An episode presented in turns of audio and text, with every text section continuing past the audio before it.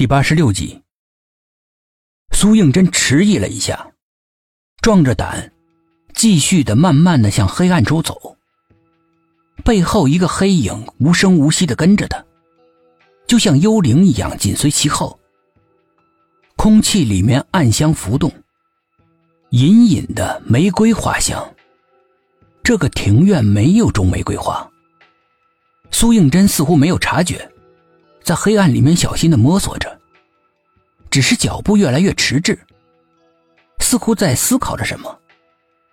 走着走着，他陡然地停住脚，猛地回头，与此同时他打量了出门时顺手拿着的打火机。刹那间一道亮光划破了黑暗，但是微弱的光亮立刻被黑暗所包围，火光所照亮的1米范围之内什么都没有，空气里似乎有氤氲的雾气在流动，暗香骤然变淡，空气中残留的玫瑰花香气闻起来有些黄黄的感觉。立秋是花谢的季节，苏应真小心翼翼地在四周照了照，确信是没什么异样，高高悬起的心这才缓缓地放下来。他用手背擦去额头的冷汗，如释重负般慢慢地转过身。他猛然一惊，感觉到了一阵天旋地转，仓皇地往后退。一个比夜还黑的影子，不知道什么时候已经悄无声息地站在他面前了，相隔只有一步之远，看不清楚他的脸。黑夜里面，黑色的影子静静地伫立着，就像雕塑一样，一动也不动。但是苏应真却清楚地感觉到他正盯着自己，目不转睛的，恶狠狠的。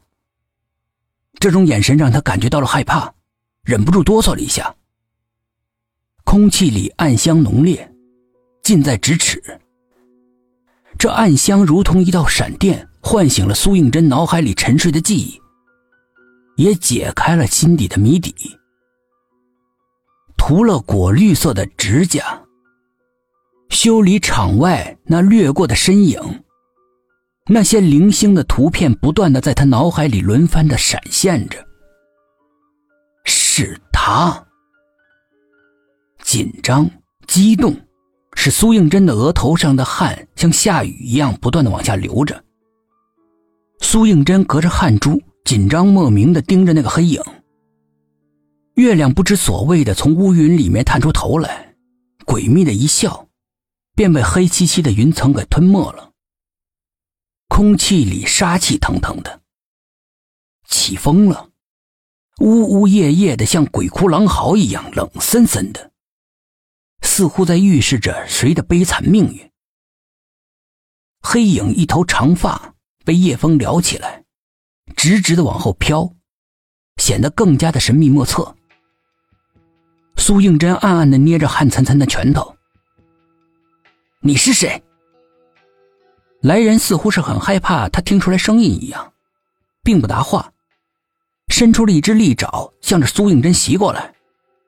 苏应真早就有防备，立刻身子往旁边一闪躲过去，使出了擒拿手，扣住对方尚未来得及收回的手臂。